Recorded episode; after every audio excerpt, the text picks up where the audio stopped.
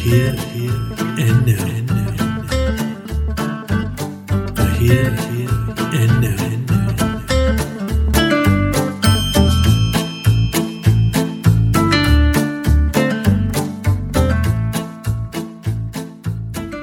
Welcome to this episode of the Here and Now podcast. My name is Dave Mons. I'm a student of psychology and philosophy and a professional pilot. My aim is to share big ideas from science and the humanities to get you thinking and to help you make sense of the world. The fossil record tells the story of evolution and the millions of species which once existed on the Earth and gradually mutated, adapted, and survived to emerge as new species. At a glance, the idea that we and every other living thing alive today began as a single celled organism sounds kind of preposterous. Imagine how it sounded when Darwin first proposed it in his landmark treatise on the origin of species. Life, even in its most simplest form, is still indescribably complex.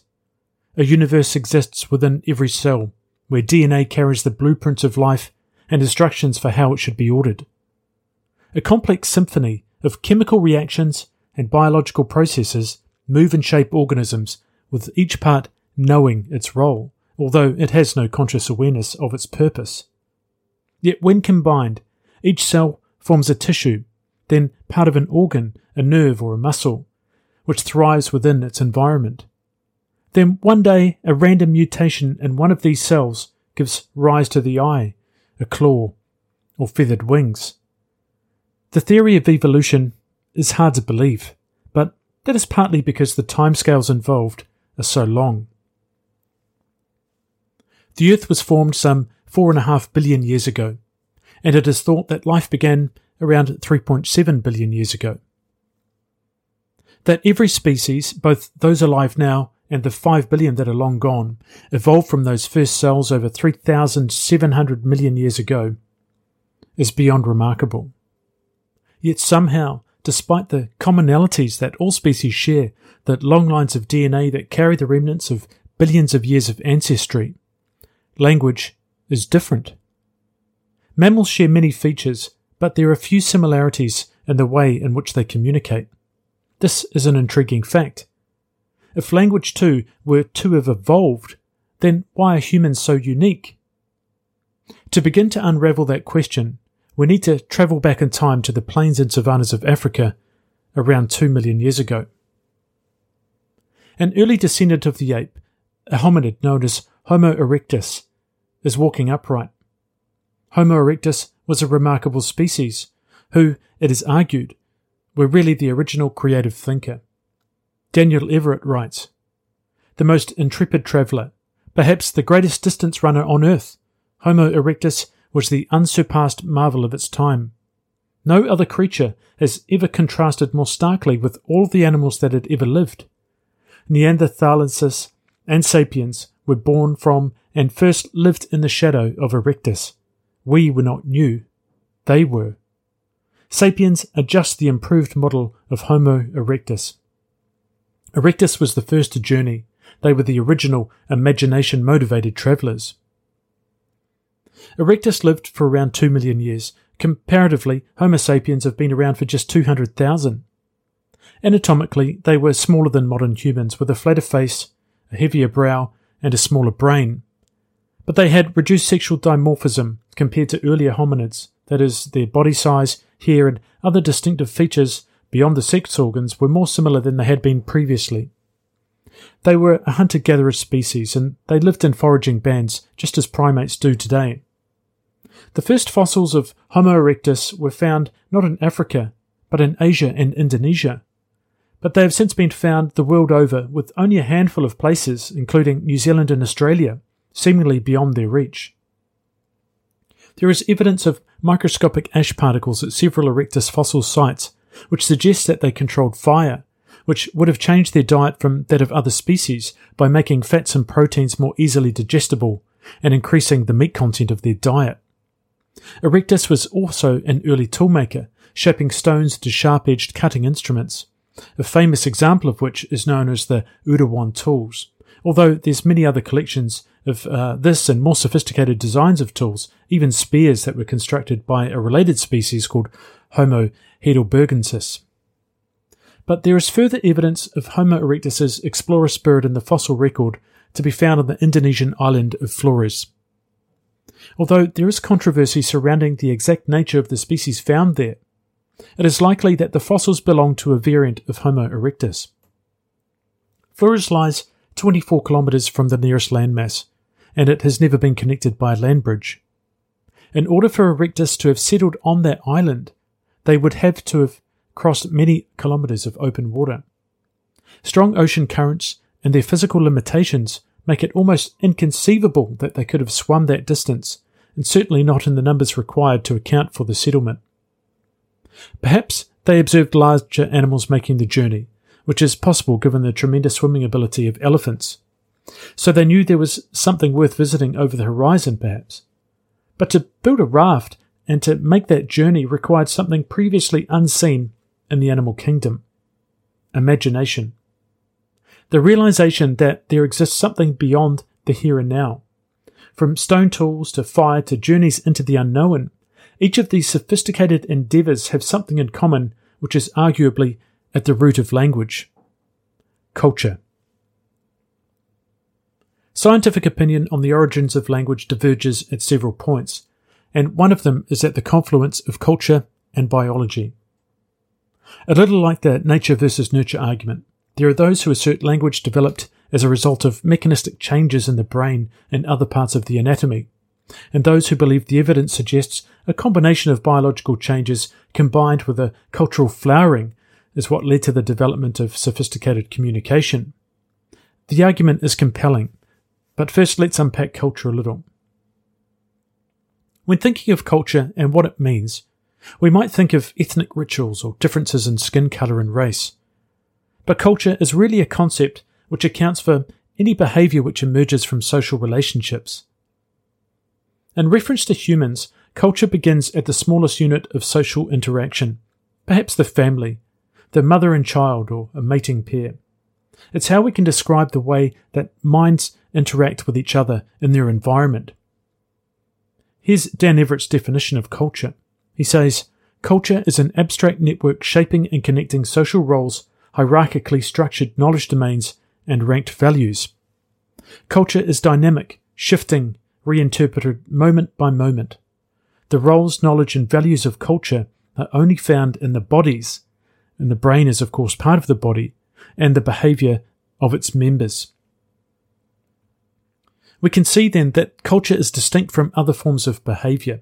It is derived from how decisions and actions relate to social interactions that emerge from cognition that lies beyond instinct alone.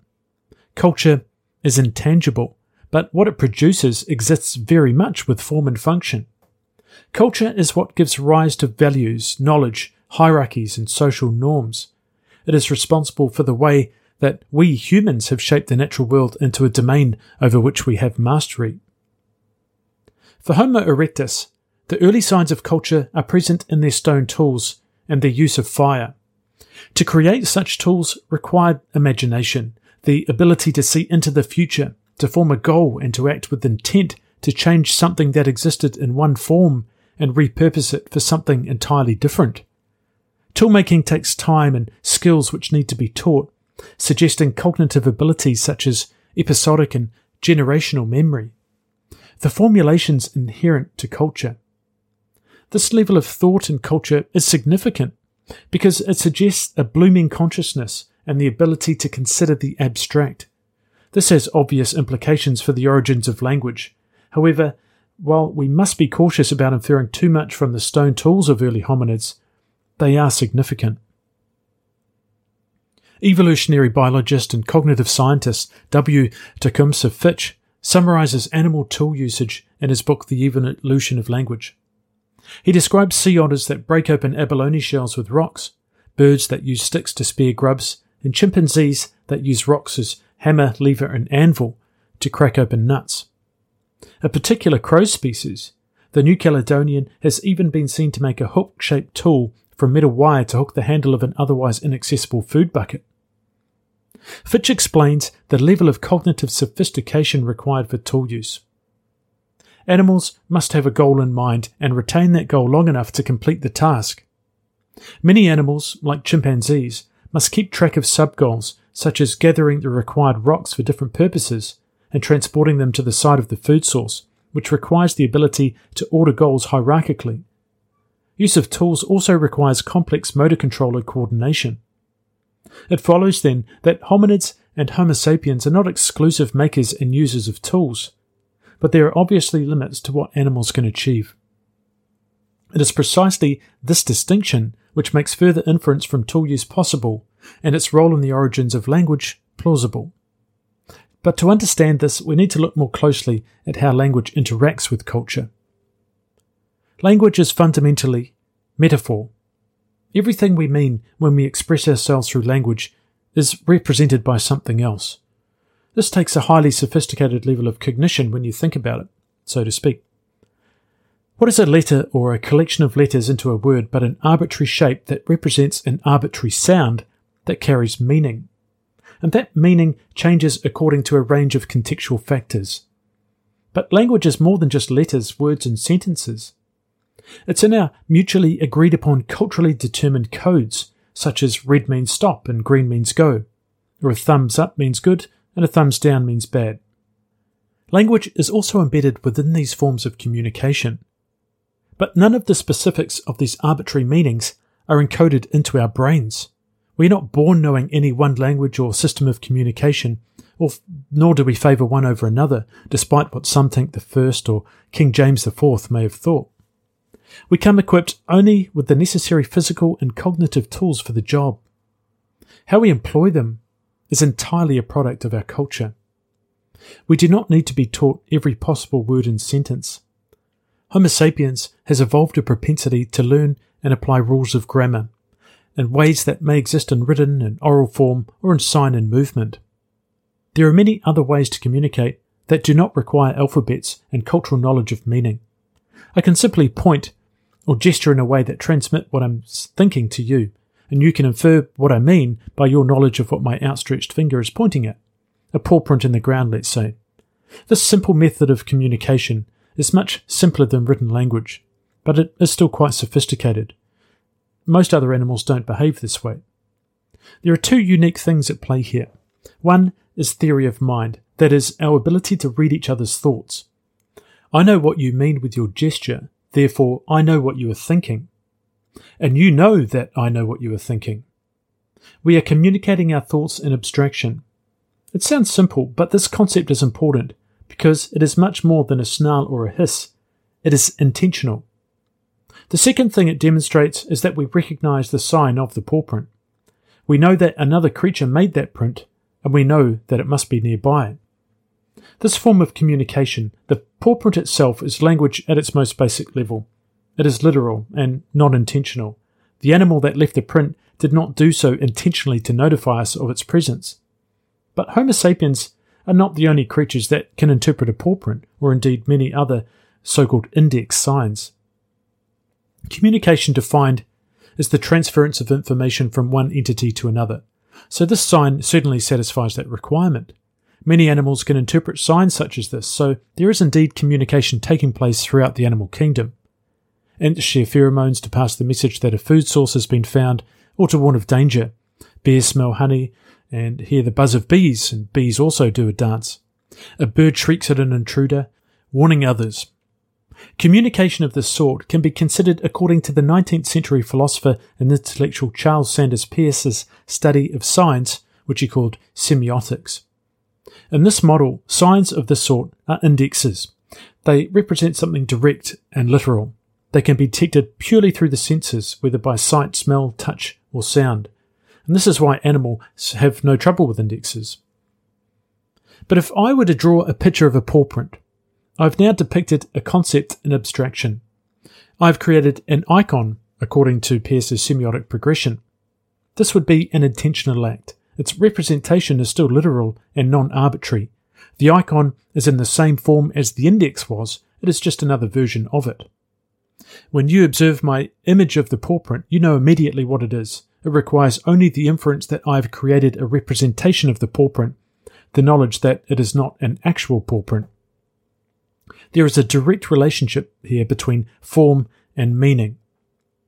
But if I create a character, a pictogram, which I communicate to you represents an animal, then we together share that understanding, and we've created a sophisticated means of communication of the highest order.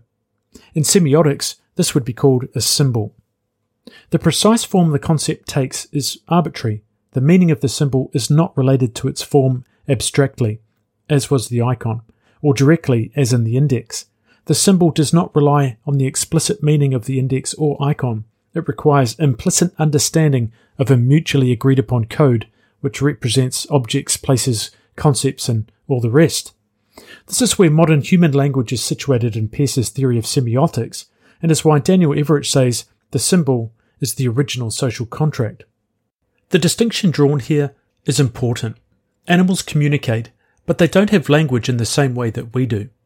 Tecumseh Fitch articulated this difference with his colleague Mark Hauser by considering the faculty of language in both a broad and a narrow sense. Communication clearly involves many cognitive processes, from the senses of sound and vision to short and long term memory and perceptual and sensory motor interfaces. Humans do not have exclusive proprietary over these processes. Animals rely on many of the same cognitive and physical mechanisms. Fitch and Hauser describe these more universal properties of language, the faculty of language in a broad sense. And arguably, every quality of language is shared by animals and humans and we'll see more detail on that in later episodes. But at least philosophically, there must be a difference because we are different. So, whatever those qualities are that are unique to humans, they form the faculty of language in a narrow sense. Now, these definitions will be useful to us later as we highlight the distinctions between human and animal language and communication and try to unpack what those qualities might be. So, returning to our origin story, there is evidence that primitive communication may have existed at least at the level of icons before even Homo erectus. In 1925, in a cave in the Makapansgat Valley, a few hours north of Pretoria in South Africa, a small pebble was found by a local schoolteacher. At first glance, it was just another pebble, but on closer inspection, he saw that it had the unmistakable likeness of a face with two depressions for eyes and a small groove for a mouth. The pebble was quite unlike any of the other stones and pebbles in the cave. In fact, its nearest possible source was identified some five kilometres away, maybe further. So, how did it get into the cave? Perhaps it was walked there in the toes of an unwitting animal. Or perhaps it was picked up by a predecessor of Homo erectus named Australopithecus africanus, who recognized the likeness and carried it to the cave.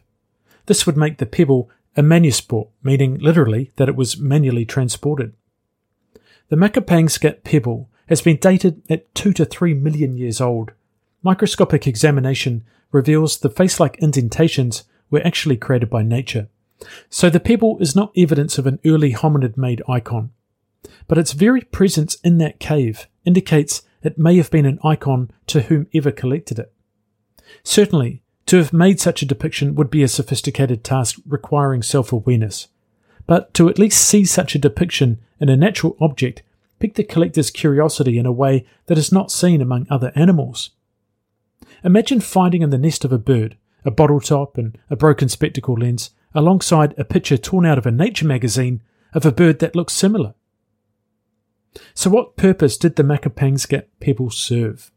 Was it just a curiosity or did it serve some more ritualistic purpose? Who knows?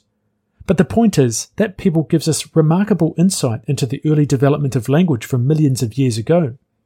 Because to understand an icon is a step on the path to fully formed language and adds a piece to the puzzle of the gradual acquisition theory of the origins of language. We know through evidence from tools and the extensive travels of Homo erectus, including over water, that they understood icons and symbols and so must have had culture. To reach this level of cultural sophistication without some form of language seems unlikely. How much language they had is a question we will likely never be able to answer. But we know it was more developed than in any previous species to have lived, but not at the level Homo sapiens would eventually acquire. So, what was the secret sauce that evolved in Homo sapiens that Homo erectus lacked? Was it always there, or did something happen that set us on the path to the present? There's a big gap between Homo erectus and the other hominids which preceded the modern era, and us. The first signs of the distinctive anatomical structure of Homo sapiens were found in Africa and date back to around 200,000 years ago, the blink of an eye in the timescale of Paleolithic and indeed all of history. But the first signs that Homo sapiens were on the move out of Africa can be traced to around 60,000 years ago. 140,000 years passed before humans got itchy feet. What took them so long? Consider the Homo sapiens of that period were built of the same stuff as us. We are not an upgraded version physiologically. We share the same DNA. They are our ancestors. So we should assume that the capability for language was available to them just as it is to us. But around 60,000 years ago, there appears in the archaeological record a flowering of creativity, of symbols and artifacts. Then humans, they got up and left. Some argue this period of cognitive explosion and migration must have been preceded by language. If that hypothesis is true, then it implies that humans of 200,000 years ago did not appear in the genus with a fully developed faculty for language. Somehow it came later. So what happened 60,000 years ago that led to this language acquisition? Now, this is an interesting question, perhaps the most interesting question, which we'll return to in a few episodes. But first, we need to better understand how we produce language. What are the physical and cognitive properties that are unique to us? And what do we share with other animals? So, let's ask them.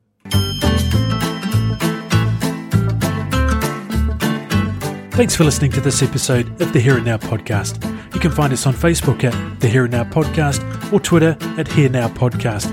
If you haven't already, please subscribe to keep up to date with all of the latest episodes. And if you want to support the podcast, you can find us on Patreon or leave a review at the Apple Podcasts app.